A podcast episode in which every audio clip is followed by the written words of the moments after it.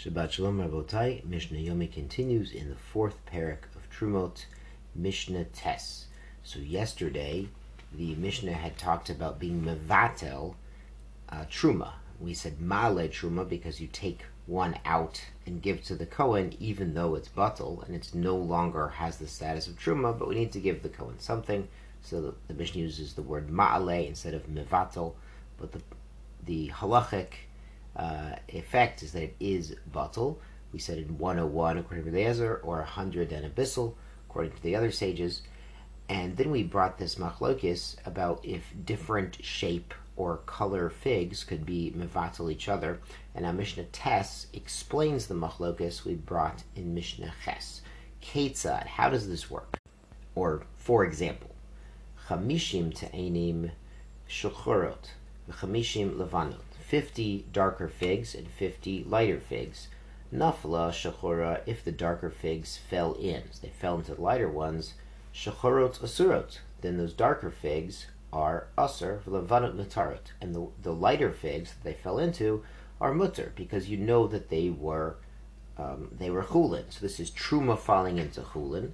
So if you know what fell in, you know one variety fell into a different variety, so the truma variety that fell in, they're still asar because they're not batal in 101. And the hulin that was there originally, it's mutter. Now it's mutter because you can tell them apart. There's different varieties of figs. Nafla levana, lighter figs fell in. Levano tsurit, and they were truma.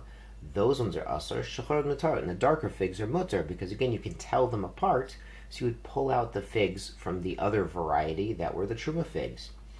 So this is Rabbi Akiva's Shita from yesterday, from Mishnah Ches, where he says if you know exactly what fell in, whether it's a different shape or a noticeably different variety, then you can separate them again. Vishaena Yadeya Yadua Manafla. The Mishnah says when you don't know which one fell in, Ma'alot Zuadzu, they do mevatel each other. Rabbi Eliezer Machmer Bishua Mekel. And in this case, Rabbi Eliezer was Machmer in Mishnah 8, and he said, no, even if you don't know, it's not Batal. Rabbi Shua is Mekel, and Bishua is Mekel, even if you did know, then it would still be Batal. He says, a fig is a fig is a fig, it's okay. Rabbi Akiva again had this middle shita where you didn't know what fell in, and you come and you take a look, and this bin, it has, well, it, it has 50. Here we're using 100 you know, we learned yesterday it's really 101, but we learned it's 100. Here it's 100. Uh, they're using the mushal. So you come and you see this bin, and it's 50 figs of one variety, 50 figs of the other variety. And so you know you have a problem because one of these batches was truma, but you don't know which one. So you have a safek about which one was actually truma, and here you ha- and you have enough to be mevatel. So uh, the sages were makel that you could rely on the bittel. At least Rabbi Akiva was makel in this case. Now, Mishnah Yud brings an interesting uh, wrinkle on this, and in the following case, Rabbi Eliezer Mekel. Rabbi Eliezer, who was strict before, now he's lenient. Rabbi Yeshua Machmer, now Rabbi Yeshua is more strict, uh, and, and, he was lenient before.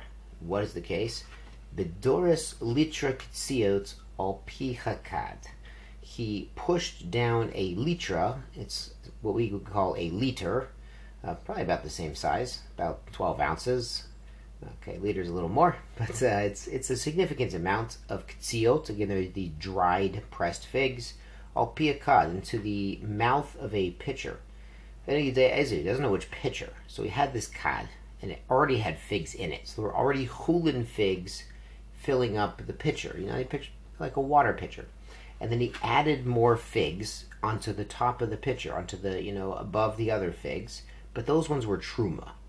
So now he's got a problem because the pitcher typically does not have a hundred times a litra. Maybe it has, you know, a, uh, a few liters in it, a few litrout, but not a hundred.